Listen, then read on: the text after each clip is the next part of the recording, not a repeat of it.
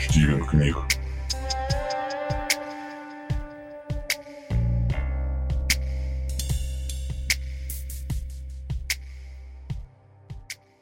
Ирина Фомченкова. Мой неправильный ангел. Я зашел в квартиру, включил свет и, прислонившись спиной к стене, медленно сполз на пол. Упершись локтями в колени, опустил голову на ладони и стал пристально рассматривать кусок выцветшего линолеума. В поле зрения появились сиреневые тапочки.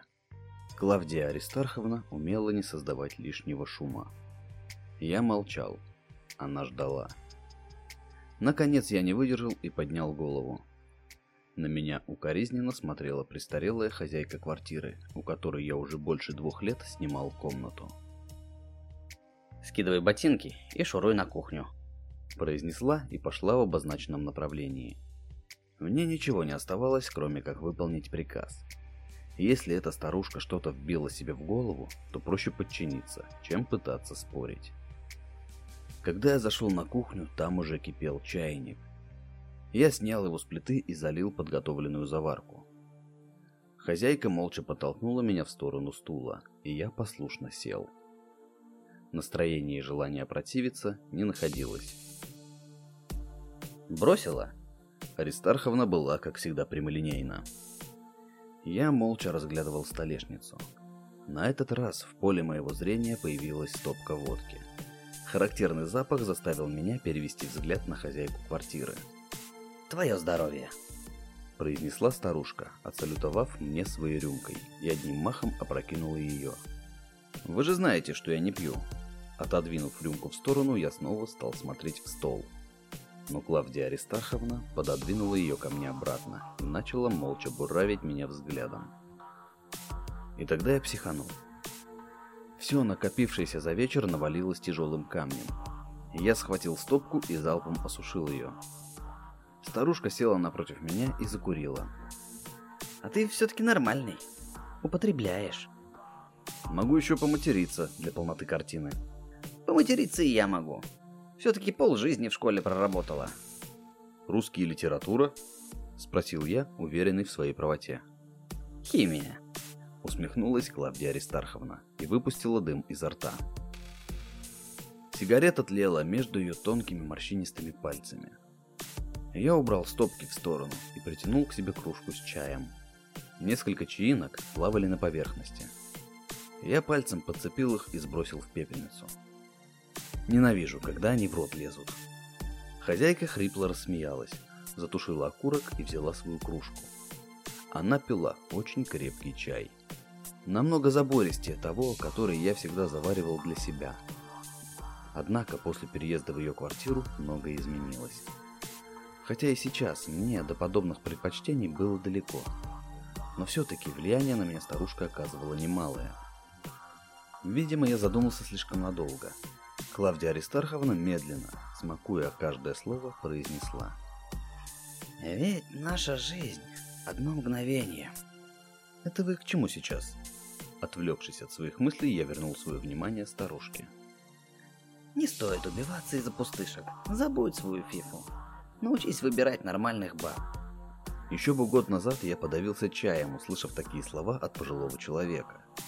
Но Аристарховна ломала все стереотипы и представления о скромных и тихих пенсионерах. Может мне еще сплясать от радости? Спляши. Это будет намного лучше того, чем ты сейчас занимаешься. Я пью чай. Ты грызешь себя. Я разозлился. Ярость подкатила к горлу, но я сумел не дать ей пролиться наружу. Глубокий вдох. Я шумно сглотнул, выдохнул. Спокойствие вновь вернулось ко мне. Вот. Вот оно. Старушка хлопнула ладонью по столу. Ты даже злиться себе не разрешаешь. Скромный и послушный мальчик. А человек имеет право испытывать всю гамму эмоций и проявлять их. Ты должен научиться отпускать чувства наружу. Сними поводок. Так, все, я пошел спать. Черта с два. Она достала еще одну сигарету, но оставила ее в руках. Собирайся. Клавдия Аристарховна, давайте мы не будем. Будем. Перебила она меня. И обсуждению это не подлежит. Она оставила сигарету на столе, а сама ушла в комнату.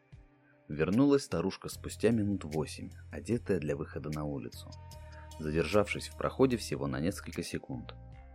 Она поманила меня за собой и направилась в прихожую, на ходу бросив.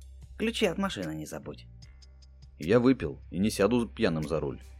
Возмутился я, слыша, как щелкнул замок входной двери. Не там характер проявляешь.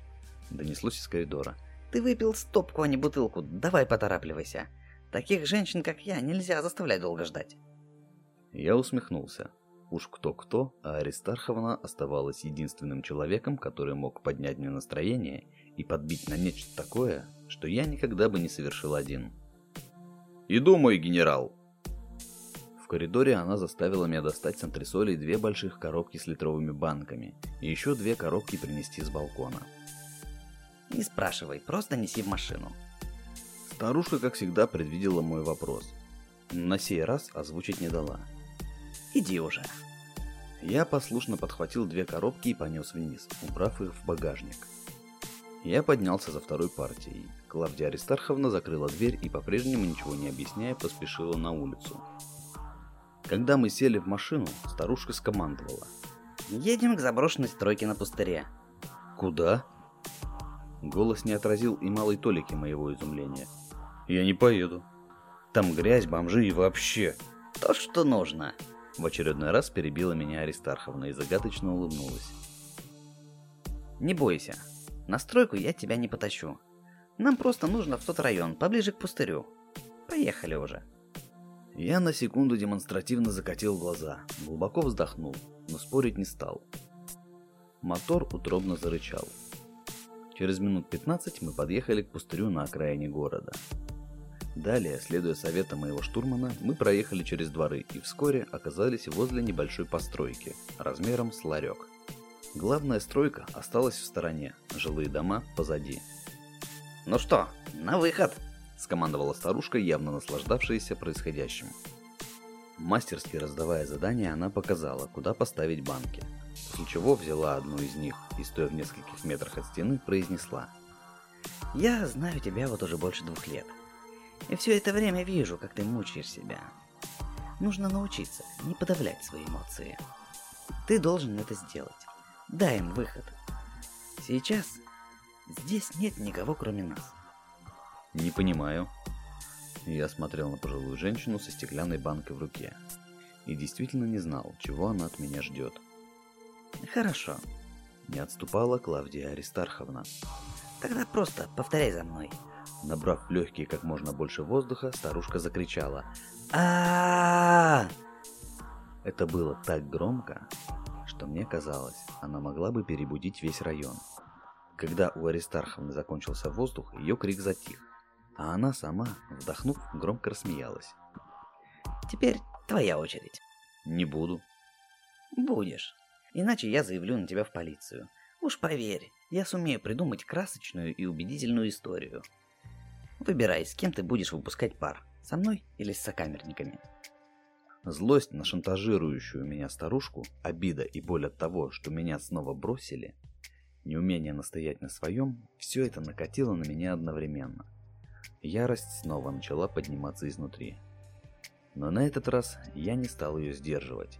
Глядя в глаза вредной и упрямой хозяйки, я сам не заметил, как сделал глубокий вдох, а на выдохе уже орал, что есть мочи. «Отлично», – произнесла она, дав мне проораться как следует. «Первый блок снят. Переходим ко второму. Держи банку и со всей силы бросай ее в стену. Кричи ругательство, матерись, дай себе выговориться». Клавдия Аристарховна подала мне банку, которую держала в руках, и одобрительно кивнула. Я некоторое время молча смотрел на нее, после чего произнес. «Я не могу». К тому же вы были правы, после крика мне стало легче. Я успокоился, поедемте домой. Хорошо, тогда я буду первый. Старушка подошла к коробке и, взяв снаряд, без промедления запустила его в кирпичную стену заброшенной постройки, одновременно выкрикнув «Блядское стеснение!». Уж насколько я привык к выходкам неординарной дамы, тут она удивила даже меня. Она взяла вторую банку и запустила ее туда же. Ебучие рога интеллигенции. Аристарховна повернулась ко мне с широкой улыбкой и подбадривающе посмотрела мне в глаза. Оказалось, словно заглянула в душу. Как ей удавалось заражать меня уверенностью и задором, наверняка навсегда останется тайной. Я сделал шаг вперед и швырнул банку в ту же стену. «Сука!» Стекло в дребезги разлетелось, а старушка одобрительно зааплодировала. Неплохо для начала. А теперь еще раз. Громче, так чтобы от всей души. Я взял снаряд и заорал так громко, как только мог. «Сука! Сука! Сука!» Банки летели в стену одна за другой. Мы кидали их, создавая стеклянные брызги и крича все, что приходило в голову. Мне не хотелось останавливаться. Ёбаная стыдливость! Херовы моралисты! Пиздодельное общество! Сердце колотилось где-то в горле. Я забыл о том, что мы на улице. Я забыл о том, что приличные люди не должны так поступать. Я забыл обо всем, что мне так тщательно закладывали в голову родители. Звук очередной банки, разбившийся об стену, вывел меня из задумчивости, и я услышал голос Клавдии Аристарховны, кричавшей «Да ебись оно все конем!» Она запустила очередной снаряд, а я заржал. «Ну и выражаетесь вы, леди!» «Леди еще и не так умеют!» Подмигнула мне старушка и, озорно стрельнув глазами, бросила еще одну банку. «Пиздеть, не мешки ворочить!» Вдали завыла сирена. Я схватил два последних снаряда – отдал один Аристарховне, и мы одновременно запустили их в стену, выкрикнув «Хуй возьмете!» «Хер достанете!» И с диким хохотом мы поспешили к машине. «Ну вы даете! Просто чума! Я себя так даже будучи подростком не вел!» Задыхаясь от восторга, я ощущал невероятную легкость, будто сбросил оковы. Свернув с пустыря во двор, потом в следующий, я развернулся и, сделав небольшой крюк, выехал на шоссе с обратной стороны. «Вот, ты уже и следы заметаешь», — усмехнулась Аристарховна. Однако в ее голосе я услышал гордость. «Спасибо вам. Если бы не вы, я бы снял комнату у кого-нибудь другого. Я бы так и остался забитым неудачником. А сейчас, впервые за 37 лет, я чувствую, что снова живу. Нет, даже не так. Я только начинаю жить.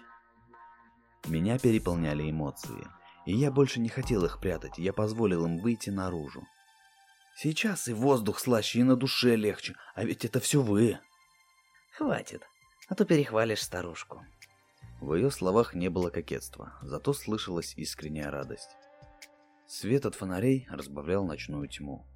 Дорога бежала вперед и звала за собой. Это был лучший день моей жизни. Вы мой ангел, произнес я и надавил на газ. Я кричал во весь голос и гнал машину немного быстрее дозволенной скорости, чего никогда себе не позволял. Рядом задорно смеялась Клавдия Аристарховна. Утром я проснулся поздно. Голова не болела, на душе не скребли кошки. Я впервые ощущал себя легко и свободно. Провалявшись еще с полчаса, я отправился на кухню. Уверенный, что Клавдия Аристарховна уже приготовила не только завтрак, но и напутственную речь или новую авантюру. На столе лежала записка. Всего пару слов, написанных размашистым, уверенным и красивым почерком. «Живи полной жизнью». Под ней был пакет с документами. Я не сразу понял, что держу в руках завещание на квартиру – Бумаги упали на пол. Я в одно мгновение оказался в комнате хозяйки, бесцеремонно распахнув дверь, без стука. Я так хотел, чтобы старушка пробуравила меня своим пронзительным взглядом, назвала нахалом, но она сидела в кресле и не дышала. Ее бледное лицо казалось умиротворенным, а на губах можно было различить едва заметную улыбку. Я прислонился спиной к стене, медленно сполз на пол и заплакал.